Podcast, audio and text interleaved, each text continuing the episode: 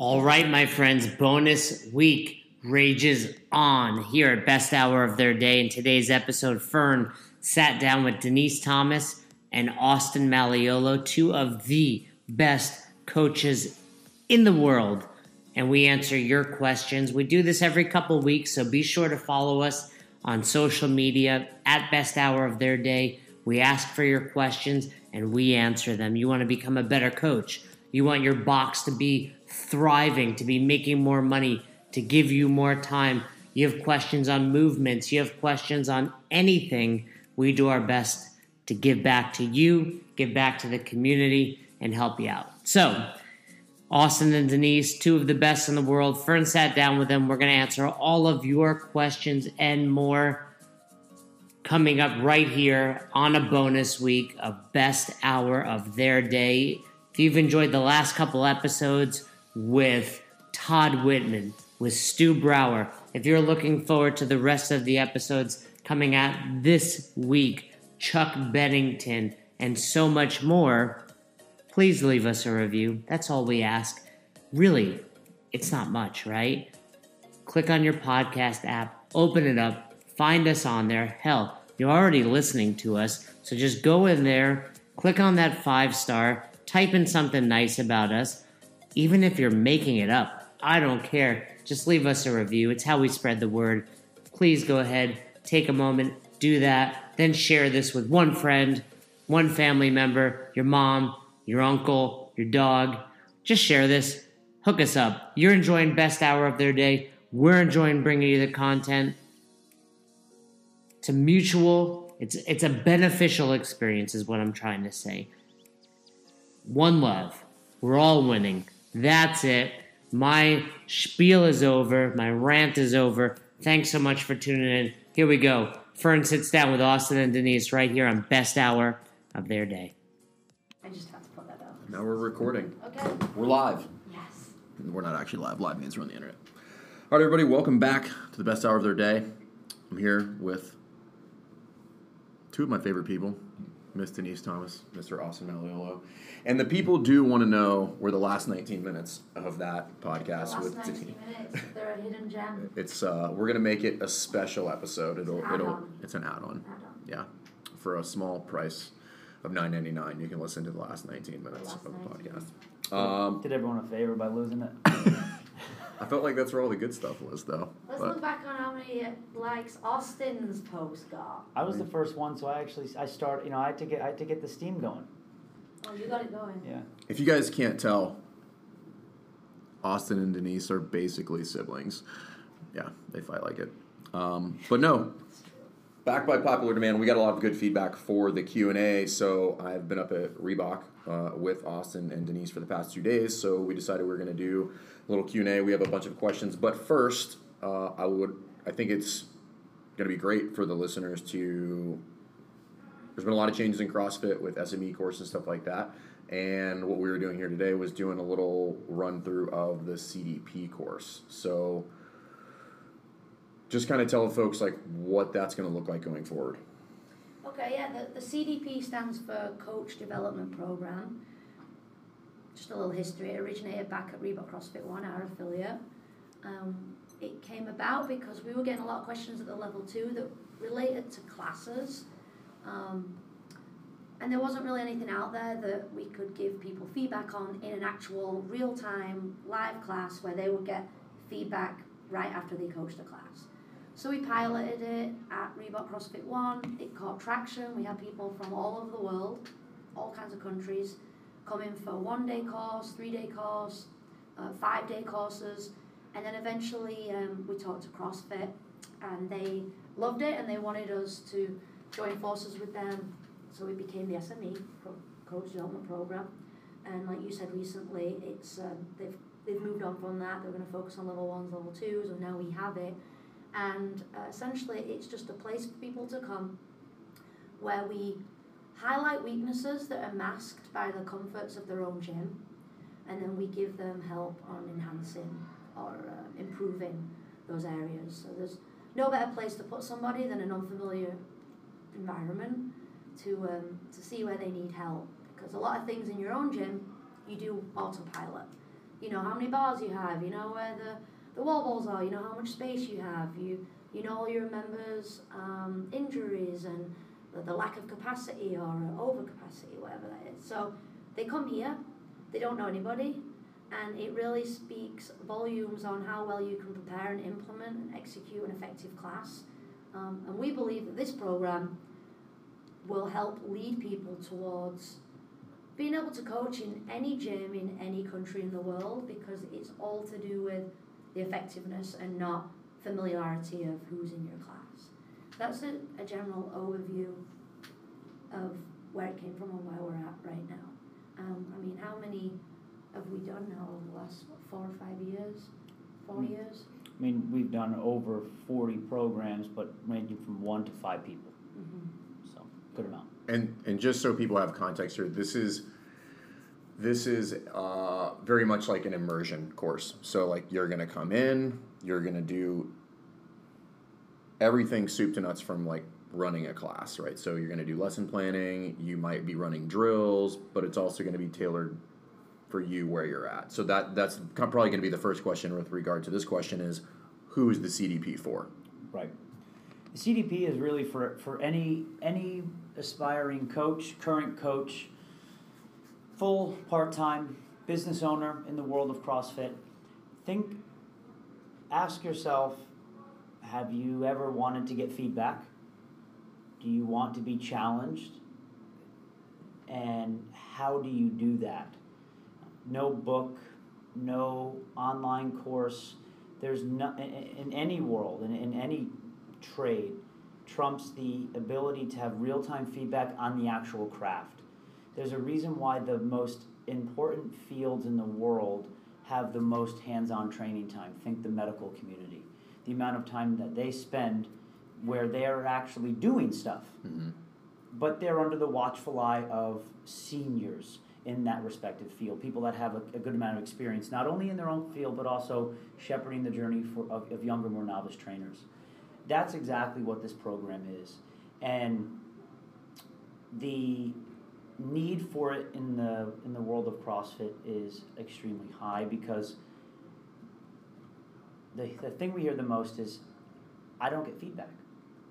So if you're that person, if, if, if, if, you said, man, I wish I got feedback, I wish I could, you know, know if I'm doing what I'm, what, if what I'm doing is correct, whether it is from a programming perspective to a coaching perspective to how you're running the gym if you have a few coaches and other people that work for you. Our purpose is to add as much value as we can and be as exhaustive as we can. And the one of the bigger differences that for those of you that have followed the CDP in, in, in years past to what we're doing now is we're expanding globally to people like yourself uh, and, and other places around the U.S. and the world that we, you know, Denise and myself and James Hobart have spent a good amount of time making sure that, you know, obviously trainers of your caliber, trainers that have a facility that is appropriate. So with those locations, make it lower the barrier to entry because it is a, an expensive program because the time investment is unbelievably high from you know myself and Denise and James and now you and others. So our, our goal has been to lower that barrier entry by hey you know what if you live in the Virginia Beach area you can go to your gym. If you live in the Boston area you go to our Yeah. gym. So for those that don't know, for the most part, until maybe the last year, you could only do this in Boston, correct. right? And then it, it like there was a short time of expansion. You could, I think, where you could do um, maybe one or two other locations. We had about like three like two other locations that were consistent. Yeah. Yeah. So, but now there's going to be so talking about like a little bit about like what you can at least currently as far as like where you guys are looking to go, right? So Europe, you know, multiple locations in the states. Um, You want us to give you a secret where we're gonna go? I mean, listen, if you want your podcast to keep getting lights, Denise, then you need to. Yeah, we're gonna go. We're already here, obviously in Boston, two locations: CrossFit One Nation and Reebok CrossFit One. We've expanded out to now Virginia Beach with Mhm. you, um, Nuremberg in Germany with Drake Slacky, and Scotland in Aberdeen with Rob Lawson. Mhm. Um, all senior level CrossFit HQ trainers, all flow masters for the level one, level two courses. we're looking to eventually move into the Mid Atlantic. The instructor will be revealed Mhm. shortly, Ooh. but she is a firecracker. Australia, we have a lot of uh, interest from Australia. It's so far, there's no Yeah. way that they could do that. So we're currently in talks with someone over there, um, Brazil, Ricardinho, Mhm. um, who was part of the program before, um, and Canada. Yep. They're all Canadians. You know, Canada. Yeah, well, Canada. probably um, up in Ottawa and uh, Laval. Yeah.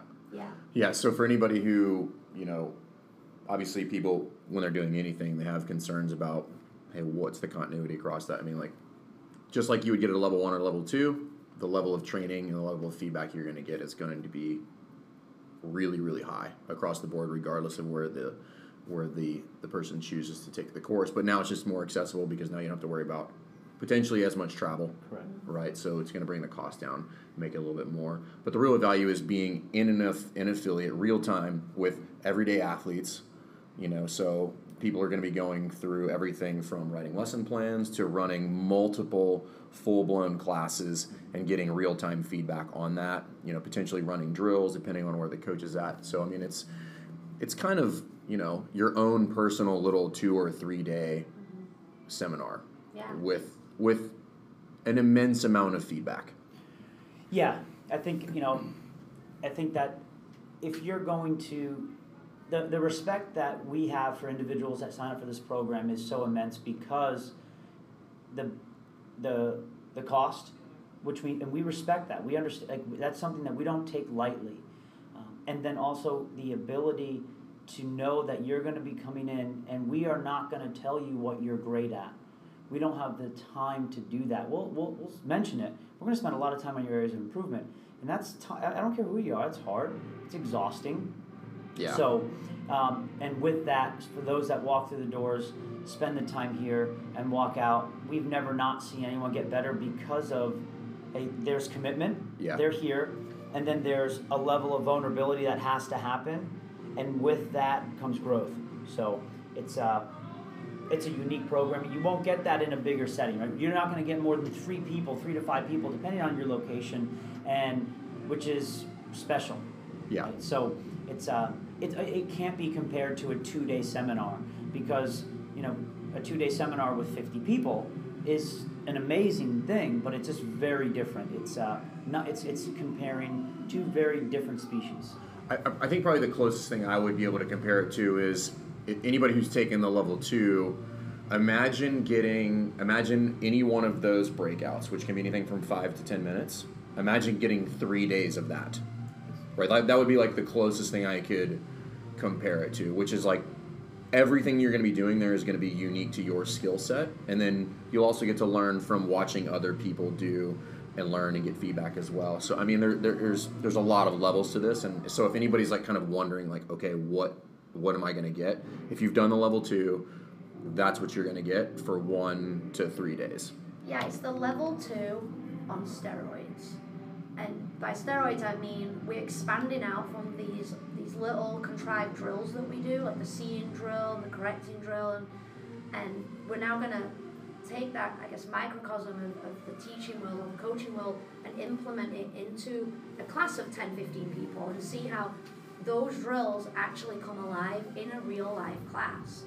Because it's one thing doing it and practicing the skill set in a group of five to eight people, but then actually making them useful in a class, that's a hard transition. There's a skill set there. You have to practice that. And that's what we do here. We'll take those, those things and we'll put them in the class. Um, the customization is the best part of this program. So we could have three people on a three day program. We could have you, Jason Fern, CrossFit HQ trainer, alongside Bob, who's been doing cross uh, coaching CrossFit for three, four, five years. Not an owner, just a you know your regular your head trainer, alongside um, Sarah, who is just taken a level one, maybe coached ten to fifteen classes, and we're gonna do everything together in a group, everything. And we'll come back to how that works in a second. But we're gonna take you as the HQ trainer and ask you your goals. And you're gonna say, I wanna be a better coach. Like, all right, Jay, you're already a really good coach. You work for CrossFit HQ. You run uh, your own gym. Blah blah blah. Give me more. Be more specific. All right, Denise. Maybe I want to get better at giving feedback to my coaches. Perfect. Because what we can then do is have you watch Sarah's classes, who's brand new. We talk about the feedback that you're going to give Sarah Mhm. and then we sit in together and you give feedback to Sarah because of Sarah's newness, and we've discussed it. We'll we'll um, evaluate your ability to give feedback to Sarah. Yeah, and that's probably what I think is probably the most the most valuable. So there's there's probably coaches that are listening to this and are like, well, I'm experienced. You know, I know how to write a lesson plan. I'm pretty good at you know seeing and correcting. But there's always another level to that, which is like, okay, maybe you are good at seeing correcting. Maybe your timeline is tight. Maybe not. But let's say that it is. Then what's the next layer of that? Okay, what do you do? Uh, in, for instance, like we talked about today, if you have that class full of pipe hitters who don't necessarily require as much time and effort and TLC in the class with regard to the teaching and seeing correcting. But I still need to run an effective class that provides value to those folks. And there's some efficient ways and some inefficient ways, or effective ways and ineffective ways to do that. So if you're one of those coaches who's only good with novice level athletes, then this is also another really good opportunity for figure out how to dial that up so that regardless of who walks in your gym, you're going to be able to take that athlete and, and tune them up a little bit, which is like, how do I challenge really good athletes? And those are some of the things you can cover if that happens to be where you're at in your coaching journey. Right. Yeah, you have to a big skill set that a lot of intermediate to advanced coaches not necessarily lack but might be a weaker in is your their ability to know their audience. The eleven o'clock class today, every single person in that class couldn't do a muscle up. Except Jackie, who can't do one anyway, but she's heavily pregnant. So And this was a class of eight, probably eight to ten. about yeah, not yeah. even any I think it was yeah, maybe eight. yeah. Um, can you you have your plan, right? Which would include let's go through some muscle up transitions, let's hold positions, let's identify strengths, capacity. Could you look at could you as they're coming in be like, they have muscle ups, and not just have them, they can do them. I've seen them do them in workouts. Oh, them too. Oh man, these two people as well. Everybody that's coming in can do a muscle up except Jackie. Yeah. Can you pull an audible from your plan? That's what we're looking for your advanced coaches or your even your like high level intermediate Mhm. coach to be able to do, and that's not easy because that doesn't mean you have to write two lesson plans, but you have to have the awareness of I don't need to go through ring support a million times, pulls a million times, false grip. Um, it's not wrong, and we definitely will probably hit ten transitions just for positioning Yeah. just so that Jackie's getting some love, right? And then the others are just waking up the brain and getting their neurological juices flowing. Yeah. And then we immediately move on to high ring swings. Maybe change the false grip to neutral grip now if that's what they like. Um, maybe do some skill stuff, some fun stuff like ice cream makers, have a lot of fun with it. Yeah. Um, but you have to have that ability to know your audience. Always. You've got to be checking people as they're coming through the door. And a lot of coaches um, are not aware that that's a really cool trick to have in your back pocket so that you can start thinking in your thinking before you get into a workout. Yeah. So if if people are interested, definitely look it up, and we'll go over where to find that in just a second. But again, the real value is there is that you know obviously there's a curriculum that is being covered, but that curriculum is fairly fluid based on you and where you're at as a coach. So it's just we're going to change it on the fly. Like if you just need to work on just writing lesson plans, and that's what we're going to get dialed in. If you're pretty advanced, we're going to work on some of the more advanced things. So where can people find out information about CDP? They can uh, coachdevelopmentprogram.com, um, and that's going to be our website where we have all of our current courses that have opportunity to be signed up, and then upcoming courses. Any really a lot of this information is covered on there, just not as eloquently as Denise just spoke about it, obviously, but um, Is that a compliment?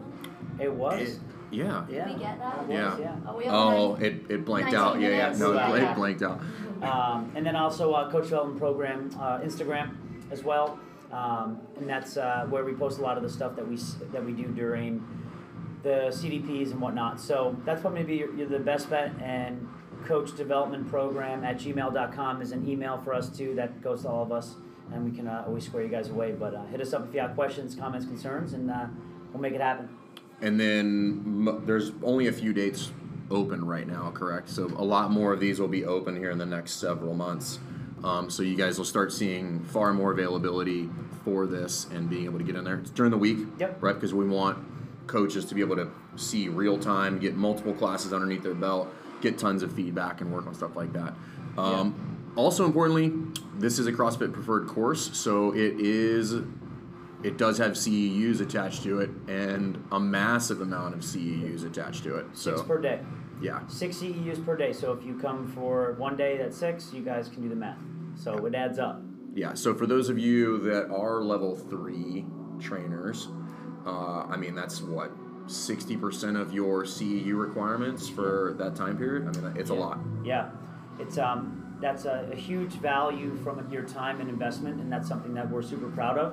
Um, so, it's uh, if you're preparing for the level three, it's a good way to prepare for it. If you're looking to keep the level three, it's a great way to have a tailored experience. Um, if some of the other courses might be a little bit, you know, beyond the scope or something that you've already done, because at some point you've been in this world a good amount of time, you're looking for something that's a little more, as we've discussed, uh, personalized to where you're at. So I think that I think that if you fit that bill, it's a, it's a good opportunity. Yeah, it's, it's custom tailored. It's no different than an athlete who's been CrossFitting for five or six years, and they're just like, hey, listen, I like the classes, but I kind of would like a little individualized training, yeah, personal training, if you will, for a coach. So Well, actually, I wouldn't even necessarily compare it to doing like one-on-ones versus classes. What it's probably more like is we're still gonna have the foundation of teach correct group management, because it's actually demonstration. it's good that you got that because yesterday you were stumbling I stumbling struggled yesterday. I'm like, how many are there? Five or six? Um, in a in a CrossFit setting where we have an athlete that needs to work on other things, we would target the weakness within the class, whether that's you know move faster, better. Yeah. Maybe that's go a little bit heavier, do less reps, or whatever it is. We wouldn't change it. We would just target it, and that's what we do here. We're not going to change the foundation, but based on where what you need, you might stay with lesson plans for a day. Where Jay, you're already pretty good at lesson plans. Yeah. You could be better. but we're going to move on and let you go into Yeah. seeing, teaching and seeing, right? Whereas James is over here and he's doing lesson planning, you're doing uh, teaching and seeing, but Austin, he's, he's already like pretty good teacher and he sees well and he, uh, he writes a good lesson plan. So now we're going to see his ability to correct, and that could happen all on day one. So everybody will all be doing their own thing, and that's the Yeah. customization. Cool. Uh, and then last thing, because it is of importance to note, so there are host facilities, but people can have it hosted at their facility as, as well, correct? Correct. If they would like to request a coach development program to be hosted at their site, there are some conditions associated to that. Um, they should just reach out to us, and Yeah. we'll, we'll give them the details on it. But um, it's a little, a little different. But yes, th- that's an option. They It's can- available. It's available. They can do that. Yeah. Cool. All right, so perfect segue because there's you know a huge swath of coaches that listen to the podcast, and so we're gonna do a little Q and A, and I think we're gonna start with this one, Austin, because this is the one that you got a little little tuned up for yesterday. Wait, Austin got fired up. Yeah. Shocker. Yeah, yeah, that doesn't happen very often, guys. Uh, never- yeah. yeah, within often within a thirty minute span, it doesn't happen very often. That's right. Um, all right, so the first one comes from Adam uh, underscore CFF. Most trainers I meet, especially brand new L1s and a ton of L2s, seem extremely inequipped to develop game plans or treatment plans, if you will, for athletes with limited mobility and range of motion. Soft tissue work like foam rolling, band distractions, lacrosse balls. Uh, are great in temporary releases, but uh, more often than not are, are likely band-aids that don't require or that don't quite solve the problem. What methods have you guys used or employed that have been successful at truly correcting poor mobility and range of motion, i.e., athlete can't hold a front rack with the bar on the shoulders or elbows behind the bar uh, is all they can do. Uh, stuff ankles not allowing knee to bend and push forward. I think you guys get the, the gist of the question. So, mobility in classes. Yeah, it's a great question because everyone asks it and no one really knows how to properly answer it. So, what I mean by that is here's the deal. I'm not a physical therapist. I'm not an occupational therapist. I'm that's not my world. So, and, and if that's your world, I think that's great. But I have an hour with people. We have over 400 members at Reebok CrossFit One, and we maybe have two or three that can't get into a rack position with the bar. And here's the thing we have a member that just started, he's 67 years old, and you know, has some kyphosis going on, has, you know, he's never done CrossFit before, has never put a barbell in his hand. And day one, you know, the barbell was super uncomfortable, really challenging. And now we're about a month in, and he can do a front squat with a 15 pound barbell, elbows off the knees, bar on the body. And I've done zero soft tissue work, zero mobility work. But every time he walks into class, and this, when I say me, I, I speak for my coaching staff because I don't coach him uh, specifically every single class, but our staff does, and we're all we all have similar approaches. He does the movements with the PVC pipe. We fight for positions. We work for them in good positions. We do not allow mobility to be an excuse. We do not push people into a painful range of motion. We push them through an uncomfortable range of motion. New range is weak range, therefore it will be weak, therefore you will not know what it feels like. So when someone says this hurts, say stop. We don't push through pain. Oftentimes you'll be met with, well, no, it doesn't hurt, it's just really hard or it's really uncomfortable. Great, you've just learned the most important athlete and coach relationship that you can have. Again, mobility is an excuse for poor coaches not to do their job. I think so. It's important. Number one, we're not we're not discounting the fact that people should get be able to get into better positions. However, I think from a practical standpoint, and I'll speak from my experience, specifically at the level one and the level twos, is that far too many people are uncomfortable making people work hard. Meaning that coaches are just way too quick to punt to mobility instead of just saying, I need you to work a little bit harder. Well, yeah, and, oh, but also coaches, and, and here's another thing: like coaches don't have the ability so of how to make a front rack position better. You coaches, most of coaches that struggle with the mobility question, because I'll do this all the time at seminars. They'll be like, they'll you know they'll give it the athlete, they'll stand there and be like and shake their head like I can't go to a back better rack position, and and everyone's like, oh yeah, they're super tight, or like I'm super tight, and with a few cues, I'm able to get them into a rack Yeah. position, and and again that's that is the that's the problem and and and here's What the they're deal. really saying is, I don't want to because it's hard. and what the coach is then saying is that I don't have the ability to one handle this this um, this emotional conversation and or I don't have the technical ability to make their rack position better which might be the case.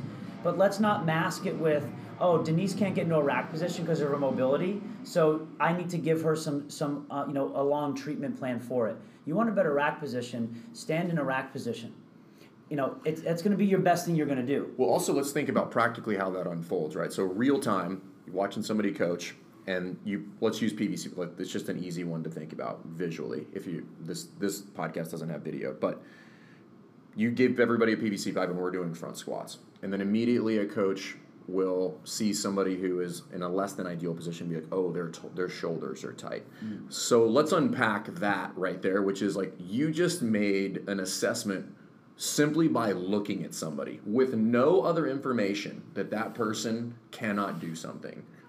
right it's like And I cannot think of a scenario where that would be correct. So the It's like you're a, you have a superpower. so the at, at the coach development program we see this a lot, and we have to take them back. We have to take them through a process. Well, what needs to happen for a rack position to be um, appropriate or correct? what are the points of performance of What are the points of performance? Because before we go to that that case of them being tight, where are their hands in relation to their shoulders? Number one. If they're touching or they're inside, the first line of action is bring them wider, right? And then they say, okay, that made it better, but they're still too tight because now their elbows are still low, all the bars off the body, whatever it is. Now, the next cue would be elbows up, correct? But have you checked their grip? Like, have you checked that they're truly in a two-fingered fingertip grip, Or less, or one. or less or one? Because in the man, you know, in our manual we say loose fingertip grip. That doesn't mean that you have to do a loose fingertip grip every time. I mean, in our classes here, we, we try and get people into full grips because it does actually help keep the chest a little higher. But that's not the right grip for everyone. So you have to look at the grip before you make the assessment of they're too tight or they can't. So then we have to correct them, right? Like, all right, Coach. coach roll, Yeah. roll back into your fingers. Do you know where the bar goes? Sometimes when we ask them to roll it back into their fingertips, it ends at the knuckle. So they're not in the fingertips Yeah. yet, right? They've not got there. I asked them specifically for that. I need that. It's- Fingertips means Fingertips fingertips. means fingertips. Now, now the elbows go up a little more. We're getting somewhere. And at that point, we've widened the grip. We've rolled the bar back into the fingers. We've asked them to pull their elbows up. We got some improvement. Now we can get in there and be a little bit more relentless. Like, oh, a little more, a little more. And when we start to see the grimace on their face, we've got them to an uncomfortable position, like Austin just alluded to. That's not painful. It's uncomfortable because it's unfamiliar. And that's what I think is the key takeaway there is that most people are are punting to that mobility without asking for more first. And it's either it's it's like he said, like Austin said, it's do they have that level of knowledge before they, because I know when I started coaching I would punt also.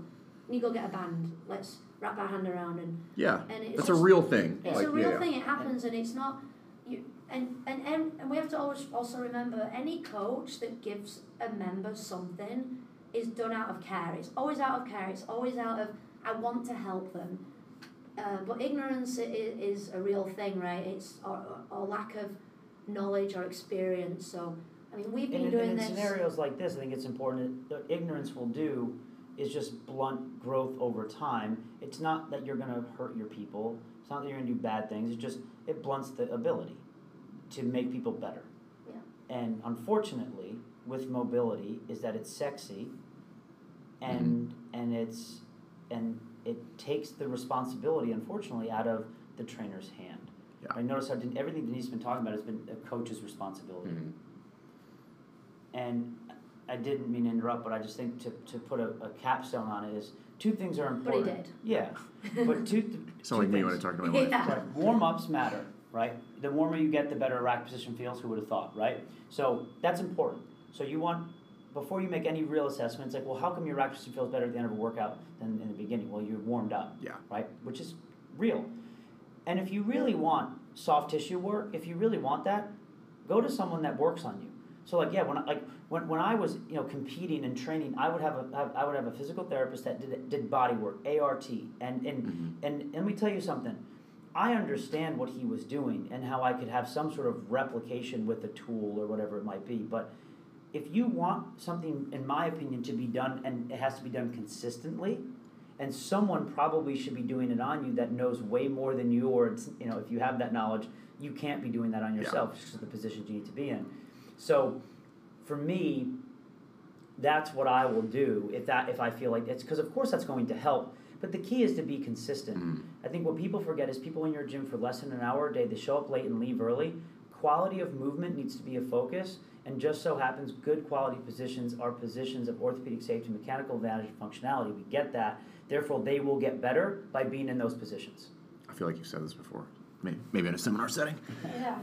No, so I I think the big takeaway is there. A, you need to work a little bit harder to get people in good positions, and it's okay if they work hard and they grimace a little bit, but it needs to be pain-free range of motion. Or let's let's say every weekend at level one, hey, I'm okay if you're struggling. I'm not okay if you're in pain. That's right. Right. And it's okay if they if they work hard. It's okay if people sweat with a PVC pipe. Like that's perfectly acceptable and probably encouraged. Um, and then just know where your swim lane ends. Like if you're not a physical therapist, then maybe send them to go see a physical therapist. I think like to, to Adam's question is what methods do we use or employ that have been successful at helping people with this is have knowledge of the movement and look for those things and then try to make them better. It's, it comes back to teach, see, correct. Yeah. To teach you have to have Yeah. knowledge. Also, the way that we talk about this, like it just rolls off our tongue. We're ten years of Yeah. working seminars every weekend for the most part and working Monday through Friday in an affiliate. Mhm.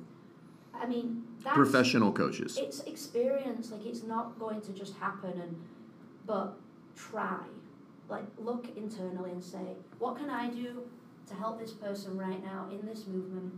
And if you don't have the answers, it might be a knowledge, a knowledge and experience piece. Cool.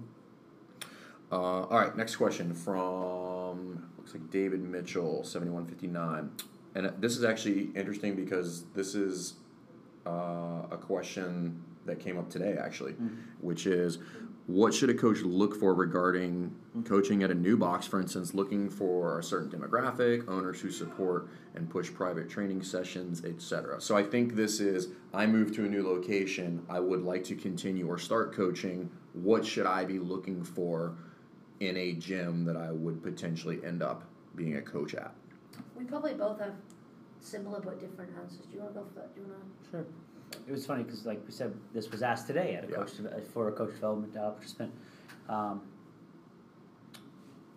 I think that the first thing you need to look for, i- not even look for it, I think you need to put the onus on you, and I think you should join the community. So you probably start five gyms that are, you know, realistic for you to actually be at.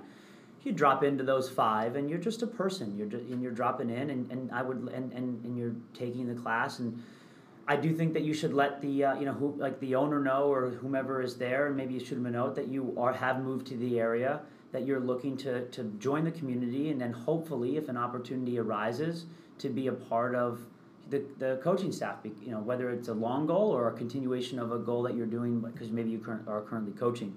But I do think you need to be transparent, and I do think it's okay for you to let them know that you're dropping into a handful of gyms. I mean that's the beauty of the CrossFit community, and and every community is different, therefore, not everyone is a fit, and that is okay.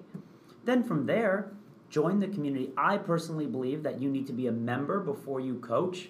That's where I was gonna go because that's where I see the biggest hang up with people. They're like, "Oh, I can't have a free membership. Well, then I'm gonna go somewhere else." Yeah, I mean, I, I that's and, and again, I you know I I get a lot of people that apply for you know jobs at, at, at this gym and at my other gyms, and we really we ask them to, to that you need to be a member before. And I know that's a very it's not a normal route. You, you, but remember this: you're a consumer. So, in my opinion, if you want to be if you want a really good look at a job, you should be a consumer of that company. You should know that brand just so happens the product that we deliver at a CrossFit affiliate is fitness. So you need to be a member for at least a month and pay. You're and and be a part of it. And you know what? Show up early, leave late, and clean the gym, help out, and ask for nothing in return. And and because what that does is it shows that you care, that you understand it's a small business, that you're not naive to think that you're going to walk in and thre- slap your resume on the table and ask for a $50,000 a year salary because that's the going rate that you somehow saw on some Reddit platform. So I think those are things that can set you up for success mm-hmm. because I don't care who you are, as a gym owner, if you see someone that works hard, that's respectful, that it's like wow they're, they're they're taking class they're nice they're they stayed late one day to help you know clean the gym like other people and and then you're like you know why wouldn't i want this person on my Yeah. team that's how i would look at it um, and just be straight up and honest with it Yeah. because you know i mean that's we, we're super appreciative of that at this gym and other gyms but we some of our best coaches at reebok crossfit one and at one nation have showed up volunteered their time to be here like hey i want to learn I just need. I want. Is it okay if we're here? We're like, yeah. They show up, they observe class, they clean, they hustle, they work, they show up more, they show up more, they never leave. They become a part of the team, but they're still volunteering. A job opens up, and why wouldn't we hire them? Yeah. I mean, it, it and it's amazing how I mean how simple it is. But literally, we have some of our best coaches at Reebok CrossFit One have followed that that pattern. Yeah, we. You had a little different answer. Uh, it's actually pretty much the same as his, but just to piggyback on what he said is we don't hire good coaches here. It's helpful if they can coach, and it sounds cheesy, and, and we hire good people. Mm. We really do, because you've probably heard this before, but you can definitely co- teach anyone how to coach. They have enough care. It's a Coach Glassman thing. They care.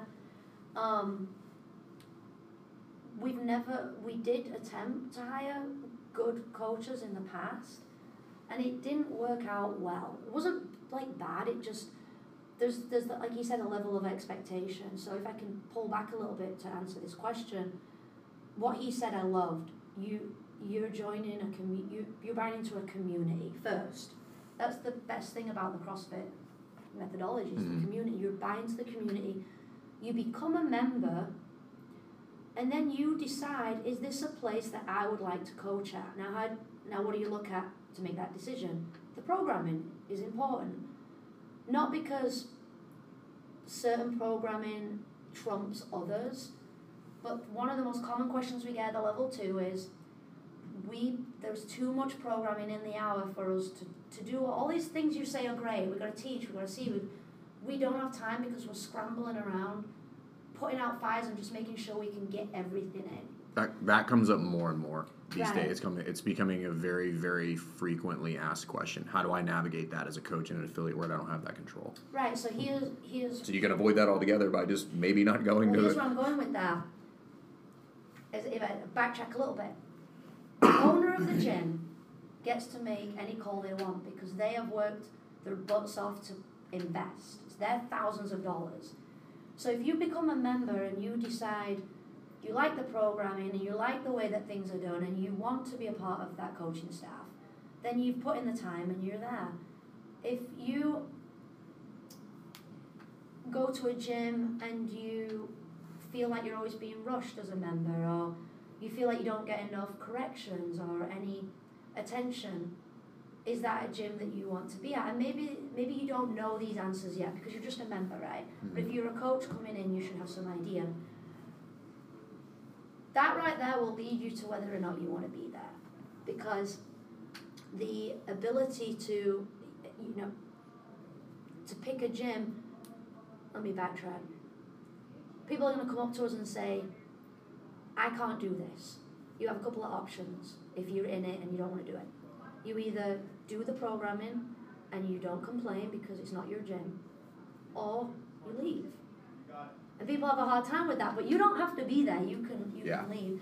So when you're when you're thinking about going joining a gym ask yourself what are some of the best classes you've been in in other gyms maybe ask yourself what kind of um, time do you have within a class? And then and then give it a shot. So it's pretty much the same as Austin's honestly. Is, is buy into a community look at how the head trainers and the owners treat their staff and the members ask if they do professional development That was ask how long they to do professional development. Is it frequent? Is it once a week? Is it once a month? Is it never? Ask if they support continuing education and by what means. Not that you should expect that they'll pay, but just ask, hey, what do you guys think about this? Um, and expect to pay as a member if you're a part-time coach. You'll get paid, but it's not every gym is going to give you a free membership because you're a coach there, you know. Yeah, that's a different discussion, but I agree with everything you guys said. Like I I don't think. know if I give you a good answer. His answer was, was No, I think they're both good. There's there's tangible things in both of those. So, you know, it, there is no perfect scenario. You have to figure out like what it is that you're looking for, and then like anything else, do some shopping around. Like maybe like, you know, like it's like you're shopping for a car. Like I, I like some things about this car, and I like some things about that car. Here's what I definitely can't deal with. Here's what I can deal with, and then try to make the best of that. You know, um, what I would say is you need to look at it from a this is me looking at it fr- through a, the other the other side of the lens which is most coaches are looking to go to a gym that can provide value to them. I think a much better strategy is figure out how you can provide value to the gym. Like what is going to make them want to have you there? And it's not just like That's a good strategy for anything any basically new hire. yeah yeah Potential new hire. yeah. Uh, which and the coach development thing you brought up is actually good because then, uh, the next question is this is uh, from Dana Murdoch seventeen.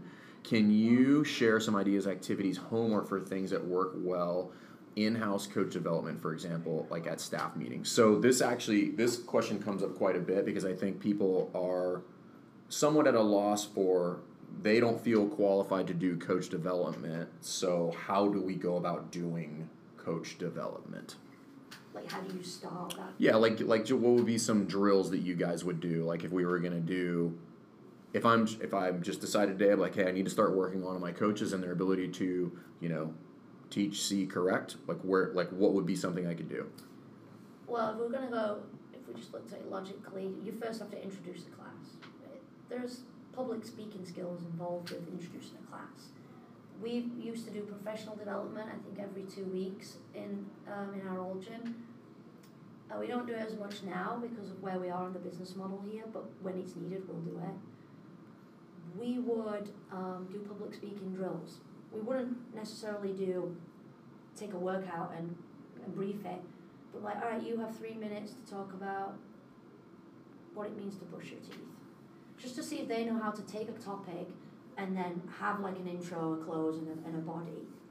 Um, That's a good way to just get people, like, just get some of that anxiety off people and just have them practice anything and, and get them to understand it's okay to mess up and it's okay to be a little bit silly too. right. right? So you know, because I've seen people that are very outgoing, uh, just absolute extroverts, and then they clam up as soon as they have to give a whiteboard brief. As soon as they have to brief 21, 15, 9 thrusters and pull ups, it's like blah, blah, blah, blah, blah, blah, blah, blah. and it's just because they don't have enough reps there, and they don't realize it's not that big of a deal. Yeah, and we would ident- the, what we would do to pick the focus is we'd identify maybe some common you themes across the, the gym, um, and then use that as the the, uh, the nucleus of it. So if it was, hey guys, no, we've noticed that we're not correcting, we're instructing, but we're not really correcting too much. Yeah. So let's run a correcting drill. So we would get all our team, Yep. there'd be like eight of us or something like that, and if you can do it with two and three as well, and we would have someone facilitating, so myself or Austin at that point, and we'd say, okay, you're gonna have sixty seconds to make, to make as many corrections as you can as these athletes, and we do a, like a mini workout. Yeah. They would be moving, they'd have like an empty barbell and it sets a thruster, and then maybe um, like a toe to bar or a Mhm. pull up or something like that. And they're gonna do two rounds. They're gonna go like ten and ten, two, uh, two or three rounds, and I'm just gonna watch with them, Mhm. like correcting. Um, I'm making some notes, and then after that, we sit as a group, and we and we say, okay, what what was your most common fault? Um, why did you decide to do this? Why do you use that correctional strategy? Blah blah blah. And then maybe here's some things they missed. And the, the questions you should have listed so you can kind of pull from them, so you're not overthinking. Yeah. Plan all that ahead of time. Yeah.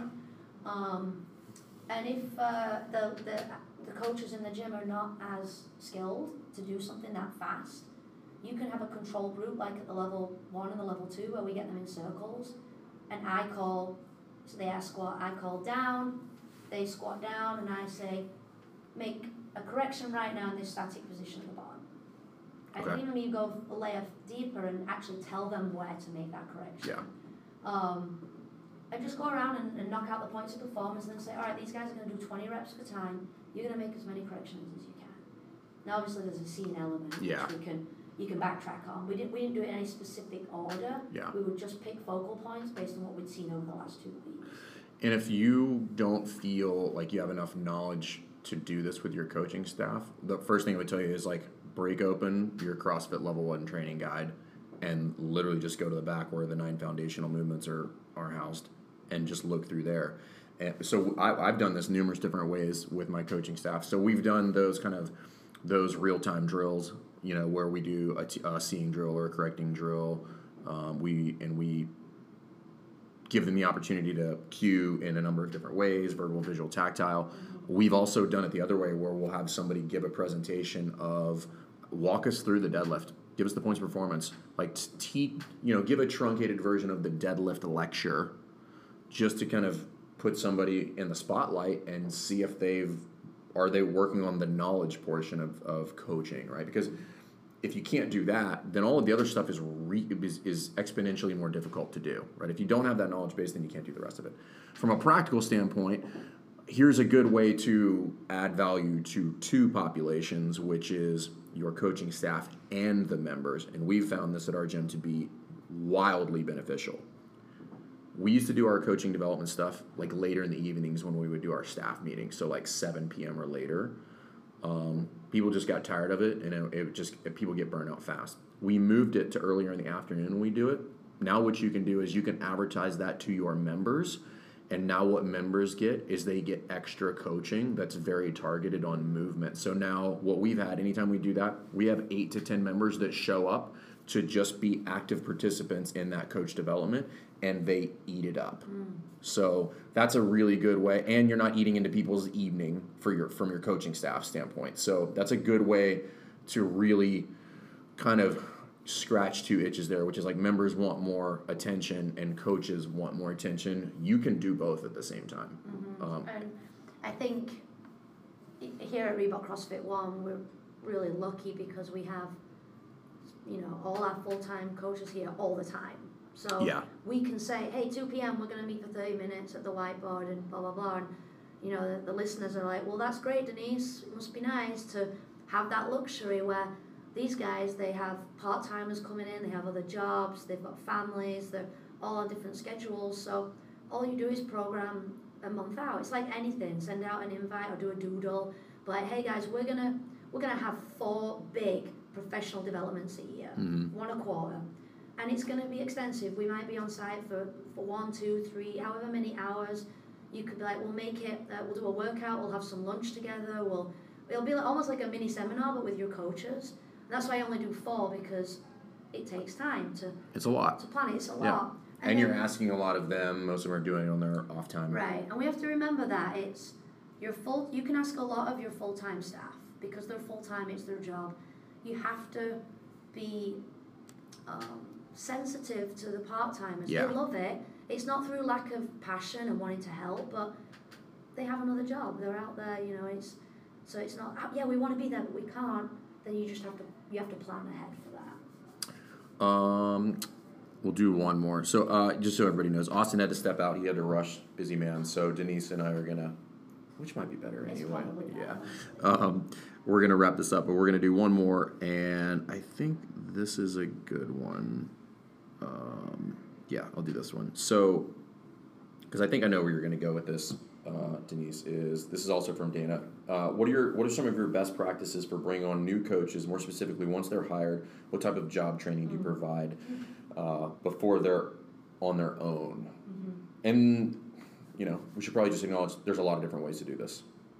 But what do you guys do here? Okay.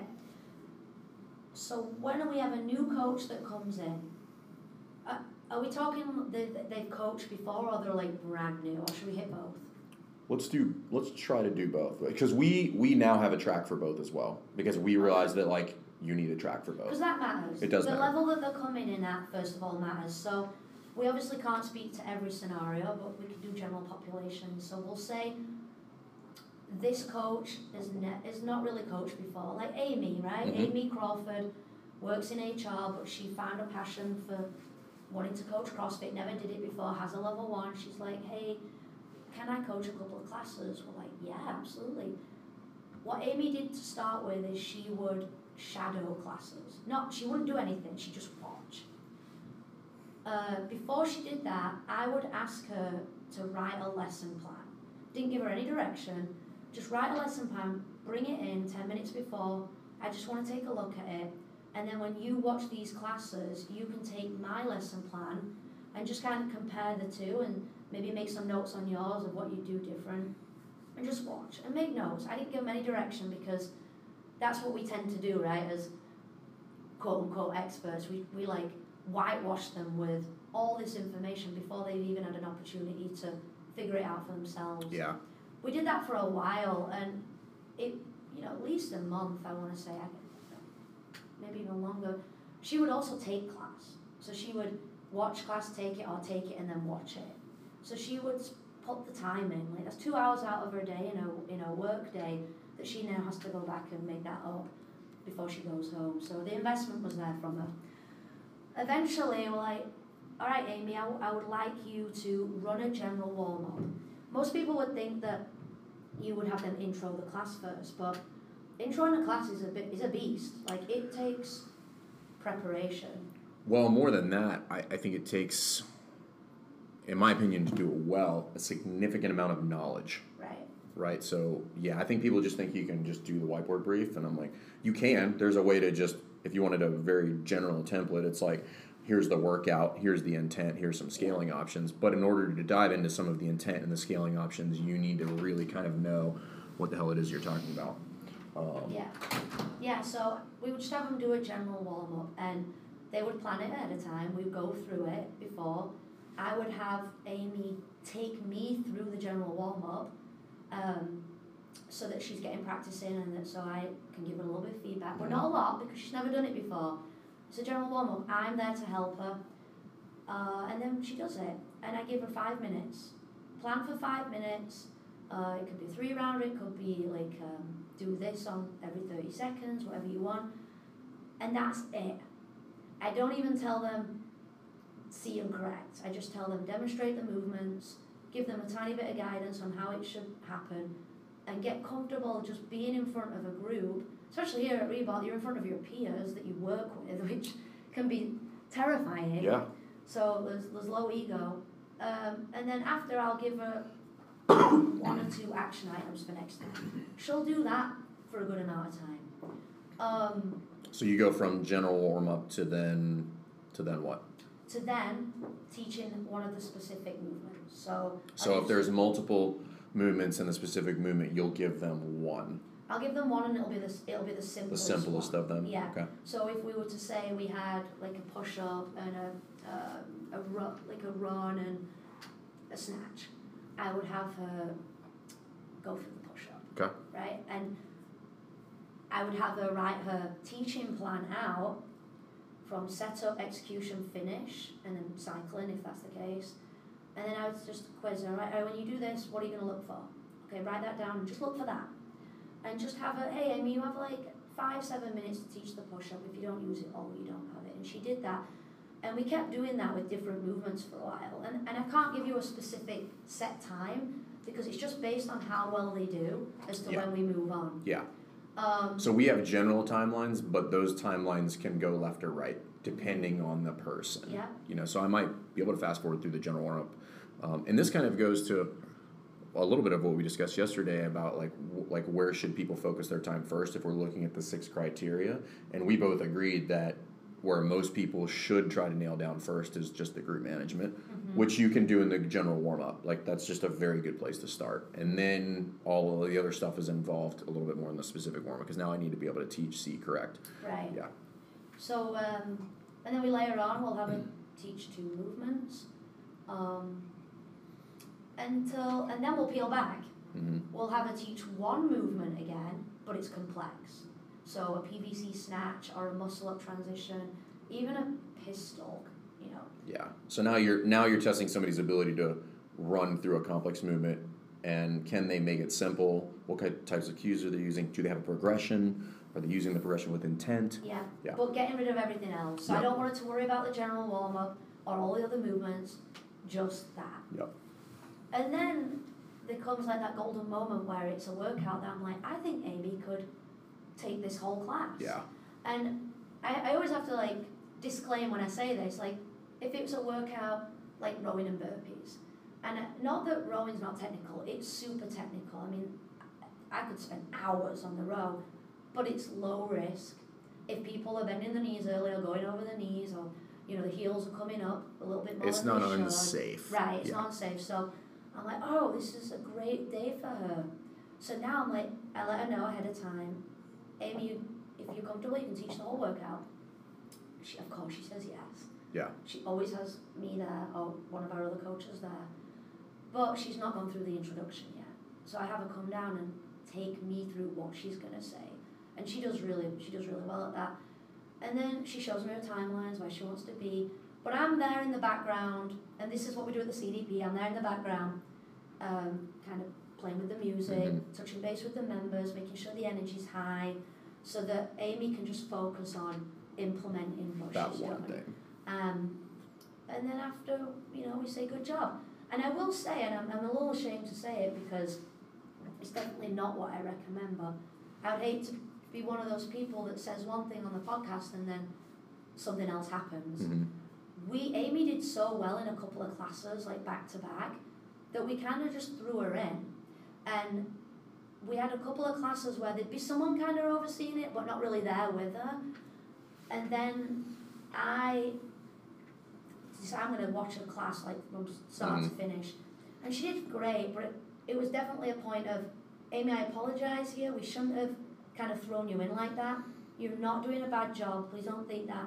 But I think we need to do some more development in some of the different session elements, the sections. Well, could have just been a perfect storm of, of good things, meaning there were there were movements that were able to handle in with, you know, relatively low time frame as far as the intent of the workout. Maybe not a ton of athletes where somebody you could get a false positive there, meaning like, mm-hmm. oh, this is going pretty well, and then you look at the class, and you're like, oh yeah, I, see why that would go well, and it's great that it did. Mm-hmm. However, we're not prepared for when it's not that, when it's Right. you know, when it's the lumberjack 20 and there's 40 people in the class, you know, like that, like you putting somebody in there who hasn't kind of been run through the ringer yet, that's that's our fault from a development standpoint. Right. So, And, and there's really a coach can instruct. They can tell somebody what to do. They could maybe even do a little seeing and correcting. yeah. But where the real difficulty lies is in the scaling of a mixed ability class Yes. with 15 people, and I that's where Amy needs to peel back and understand how she can use those general and specific warm ups to assess for scaling. Yeah. Because that's another level. It's a whole nother level. And if you guys Yeah. haven't listened to the scaling episode, go back and listen to it because that, in my mind, is the absolute true mark of a really, really well versed coach. Is their ability to just look at the class and immediately go, "I'm pretty sure what I'm going to do here. I'm pretty sure I know what I'm doing there," and and then confirm that during the general warm up, the specific warm up going through. But you know, just that ability to just really be able to dial up just a whole host of of scaling options for people, and not just meaning like you're just you're gonna do jumping pull ups. I mean, like really be able to get creative and know not just scaling, but the progressive scaling that needs to have happen for those athletes over the course of their over the course of their lifespan with you, like moving them towards you know better movement. I, I'm, I'll be honest right now, scaling consumes the majority of my lesson planning. It should. Yeah. Because if you think about it from a practical standpoint, it's the majority of the problems you're going to have. You're not going to have, uh, you know, it's funny, you're not going to have the perfect class, and when it happens, it's exciting.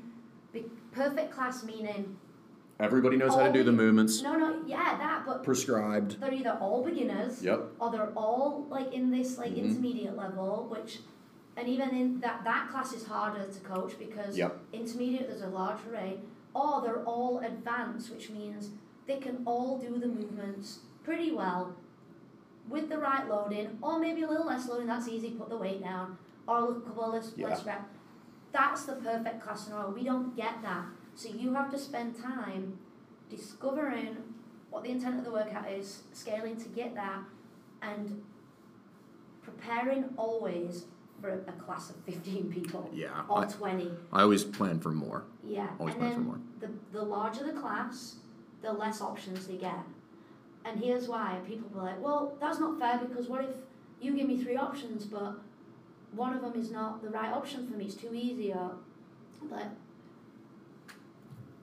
two things: one, Yeah. we can come around and give you a little special scale if we think that's the right call. But two, you're not in a one-on-one session here. You're in a In a group. GPP group exercise class where you're paying anywhere from hundred dollars to if you're in the city maybe three hundred dollars a month. Yeah. If you want one-on-one specialized You, training, you got to pay for it. you can pay me two hundred dollars an hour. Yeah. You know, and so they have to understand that we're it's an all-inclusive pro- program. Yeah.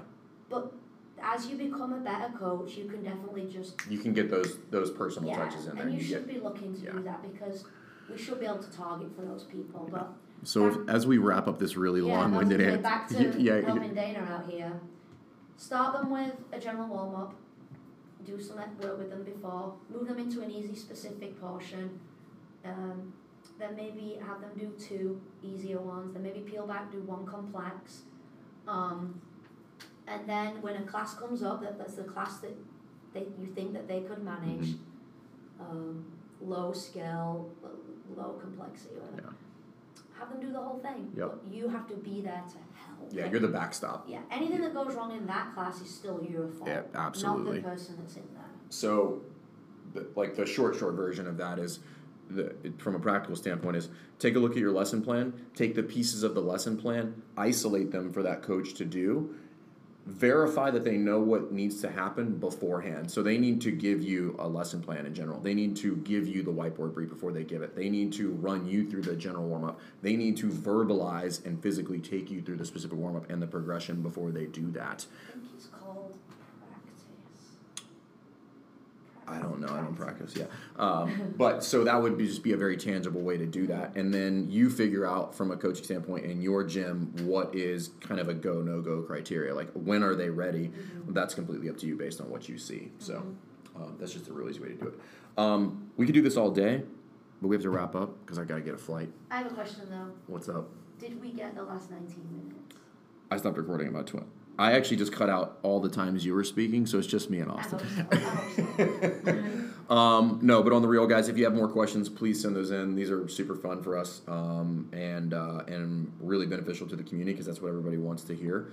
Um, check out the CDP course if you uh, want one local to your area. Reach out if you want to host one. Reach out if you just want more information in general about that course. Is it for you? Is it for your coaching staff? Reach out. Uh, it is a phenomenal course. You will absolutely get something out of it, and uh, we'll see you next time. Thanks, DT. Thanks for the best hour of my Yeah, best hour of your day. See ya. Thanks again for listening to Best Hour of Their Day. And just so you guys know, it is bonus week. We're going to be bringing you an episode every day, Monday through Friday this week. And we've got some great, great interviews and episodes coming your way. Check out besthouroftheirday.com if you haven't already. And you can find us on social media at Best Hour of Their Day or email us besthouroftheirday at gmail.com. We look forward to hearing from you.